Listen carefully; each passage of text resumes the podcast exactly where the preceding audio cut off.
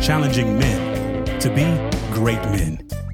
Don't just be a male, be a man, a great man. Welcome to the Great Man Podcast with your host, New York Times bestselling author and leader of men, Stephen Mansfield. Gentlemen, let us begin. I want to dive into something that is hard, that is convicting, but that's going to help you. And I want to start by telling you my own story. I grew up the son of an Army officer.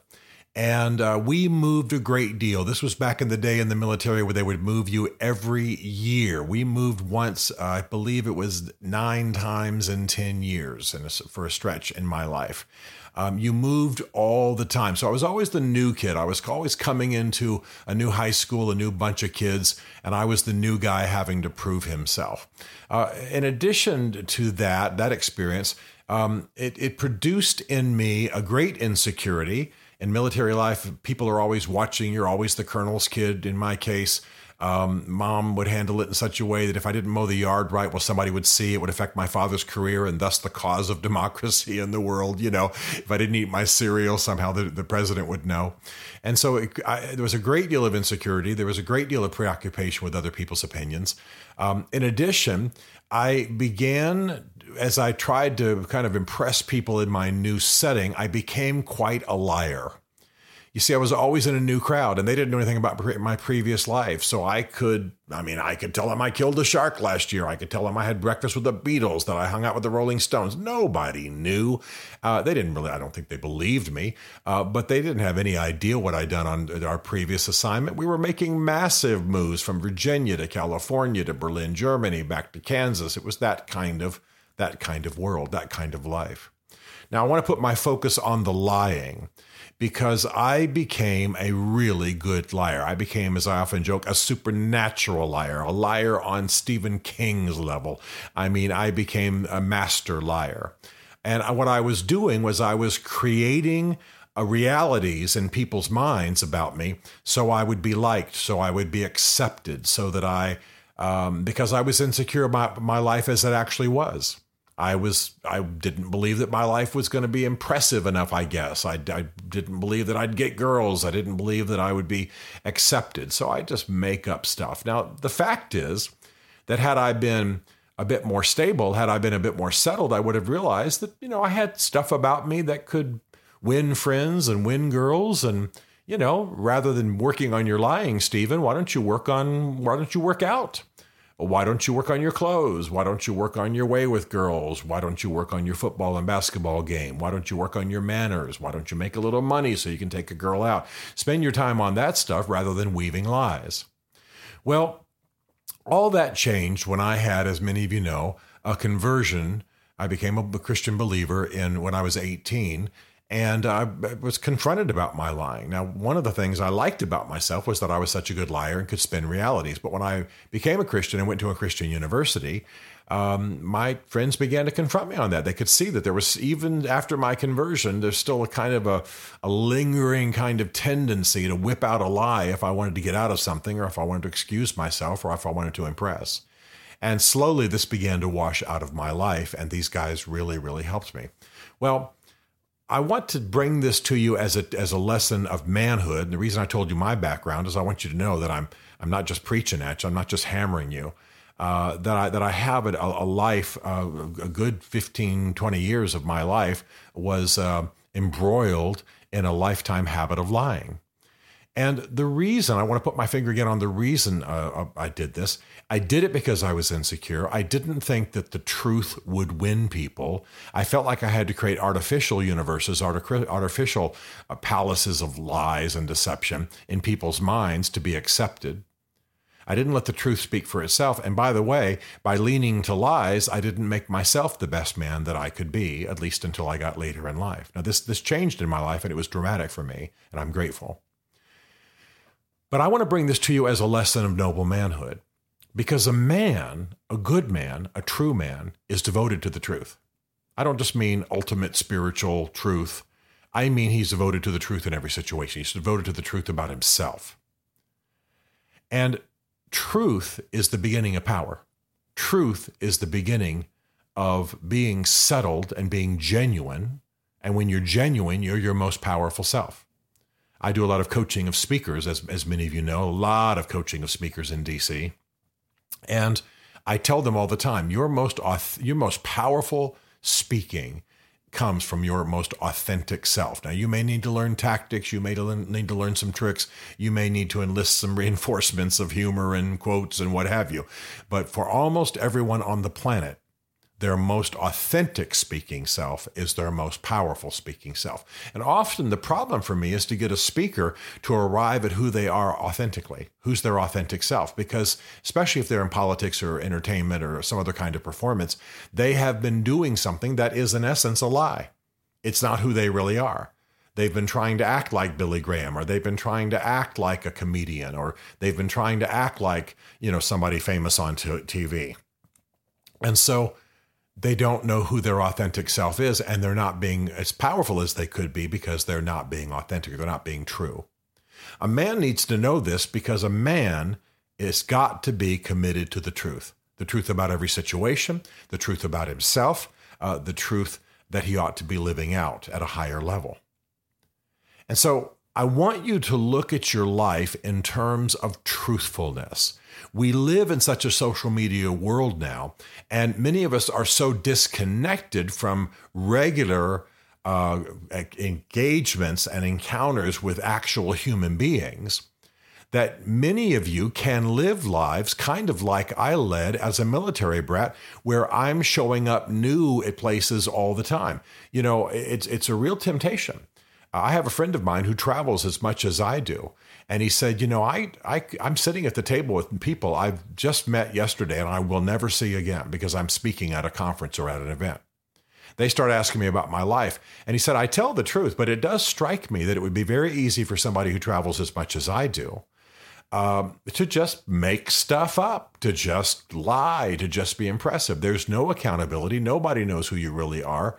Uh, in, ter- in, terms of the details, I mean, they know that they know this guy by virtue of his reputation, or he wouldn't be speaking. But they don't know if he killed a bear last week. They don't know if he knows the Beatles.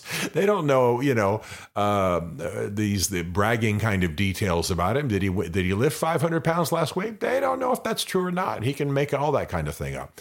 And now this is a guy who's very truthful. What he's saying is that our high travel, remote work, social media oriented world in which we don't tend to know a lot of people live and in color, but only only occasionally are connected to people in actually sitting in the room other than our immediate families, we can craft false realities. I want you to look at your life in terms of this truth. I want you to consider your life of truthfulness. And because I'm just doing this by podcast, I'm not going to step into your room right now and where you're listening to this and, and shake my finger in your face. I'm going to be kind of firm. I want you to take stock of yourself as a liar. Are you a liar? Are you de- uh, deceiving people? Are do you lean to falsehoods? Do you lean to not telling the truth about yourself or situations? Because it's easier, because you can cover yourself, because you can get out of that appointment, because you can impress people. Are you giving false impressions, kind of like the people who appear on social media and they've got the Taj Mahal pictured behind them as and the impression is they've traveled to India and gone to the Taj Mahal, but this is all CG. They haven't ever been there. They're just trying to give people the impression they're some kind of world traveler. Is that what you're doing? Is that how you're living? Now, if you if you find that the answer is yes, I want you to ask yourself why. Is it because fundamentally you're insecure about who you really are? Is it because fundamentally you don't think that's that you're that interesting? or you don't think that uh, that you would impress in some other way, or you don't trust God uh, to orchestrate your life without you having to lie to create impressions and create images of yourself that aren't true. Or maybe your lies aren't about self enhancement. Maybe your lies are about getting yourself out of appointments, or maybe your lies are about taking other people down. Uh, there are many different categories of lies. I want you to take time when this podcast is over, and I want you to ask yourself about the lies you tell. We've all lied. And some of us continue to lie. I lied a huge amount until this got washed out of my life and I began to realize that it was fundamentally me insulting myself as well as offending God with sin. That I was uh, that I was insulting myself and that I was saying to myself, "You are such a dud. You are so boring that you're going to have to borrow. You're going to lie and borrow stories from other people for folks to even like you." Well, that was such a lie. That was so insulting. That was so wrong. It was so sin that I was confronted and began to deal with it. I'm asking you to look at what it is you do and how you lie. If you don't lie much, if you don't lie at all, great. Then repent of those that you do, turn away from that kind of lifestyle, don't lie, and walk in a life of truth. If you do lie a lot, ask yourself why. I'm guessing you're going to come down to a fundamental belief about yourself that there's something wrong with you, that there's something dysfunctional about you, that there's something unengaging about you, that there's something boring about you. And I want you to come because you're listening to this podcast to be a good man, to be a great man. I want you to come home to the reality that men are devoted to the truth. Power comes to men because they are committed to the truth. They want to know the truth, they want to know the truth about themselves, and they only present the truth. I even like self deprecating humor, where a guy who's chubby jokes about it. Now, he should change it, but if, if it's that that's the reality in the meantime, he should joke about it. Or if he's bald, or if he whatever. I have a friend with one arm. He tells hilarious jokes, not so much putting himself down, but just saying, Well, I'd like to reach for that, but I can't quite do it. Or I'd like to reach for that, but my wife's got my other hand. And people just laugh and he just has a good time. And, uh, but, but he's able to take what's, what would be considered a negative and make it a charming and engaging positive. That's the art of living in this world. Not lying, not creating palaces of illusion and deception not creating images that aren't true. That's a cancer to the soul. And what's most important is that it's not living your most powerful self because a man is committed to the raw truth. Men, true men, good men, love the raw truth. I remember reading a quote from Churchill where he said, None of the politicians in Britain had the guts to tell the electorate the truth, the raw truth. I decided I would do that. And that's how he led England. He told them the truth. They lost a battle. If they weren't where they needed to be in terms of uh, munitions, if, if, if the war was going to be longer than anybody thought, Churchill would get on the radio and tell them. And the British people adjusted themselves. And this is a lot of why they won. Truth. Not somebody's truth, not truthiness, but actual core truth. Now, I'm here to help you be a better man. I'm here to help you be a great man. And one of the adjustments that's got to happen in your life is that you not lean to lies. Not, even, not lies that are floating around the culture, but more importantly, using an arsenal of lies to enhance yourself. Okay? I want you to examine yourself.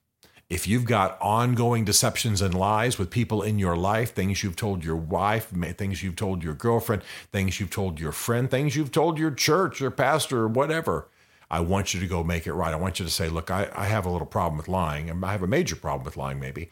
And I want to tell you that what I told you wasn't true. Tell you what, you start apologizing and repenting for your lies, that'll start cleaning things up. But I also want you to address what, what the core motivation is in your life. If you've just lied to get a girl, okay, I understand that kind of you know arrogance and ego, but but stop it. More importantly, ask yourself why the truth about yourself wouldn't have been just fine. Why, why wouldn't the truth about yourself? Why couldn't you just told her something that was true rather than you, you know, caught a shark last year or killed a bear with your bare hands or something? What is it about you that reaches to deception? The reason I'm hammering you is I know what it's like to be liberated from that lifestyle. I spent 20 years lying as a military brat, lying because I could, lying because I was a little bit smart, very deceptive, and could spin people with my tales and then I realized how much it was a cancer to my soul, how much it diminished me as a man, how much it was a sin in the eyes of God, how much it would be toxic to my whole life. And tried very hard to move away from that. And still have told lies in my life, still have deceived people at times in my life. Shame to say it, but at least it's not the majority, not by far. And I battle it and I realize I want to be a great man. I want to be a good man. In my case, I want to be a godly man. And lies are not part of that. Lies are also not part of being a great man. So don't allow a life of lying to dominate you. It diminishes you. It's a sin. I'm speaking as a Christian, yes. It, it also distracts you from what ought to be your project to build yourself into a great man and also the more interesting, fascinating, stunning things about you. You don't have to lie about killing a bear with your bare hands last year. Just be a person who's adventurous. Be a person who's out in the world doing things. Be a person who's confronting yourself. Be a person who's confronting your fears. Maybe you didn't kill a bear with your bare hands, but maybe you did jump out of an airplane to confront your fear of heights. Now, there's something courageous and heroic about yourself, and something that many of you have done. We'll talk about that, or talk about your weightlifting, or talk about how you're trying to overcome uh, a family trait of something. I mean, in other words, find the find the good and the noble, and by the way, build the good and the noble in your life in the first place. Don't be a liar. Don't live a life of lies. Don't allow yourself to become skilled at weaving a fabric of lies in your life. It kills noble manhood. It pulls you away from the best that you can be. And it's a cancer to great manhood because conquering lying is one of the great arts of great manhood. To join the Great Man movement or to book Stephen to speak at your men's event, go to greatman.tv. You'll learn about Stephen Mansfield's three essential books for men Mansfield's Book of Manly Men, Building Your Band of Brothers, and Men on Fire, as well as some other great resources for helping you become the great man you are made to be. The Great Man Podcast is a Mansfield Group production.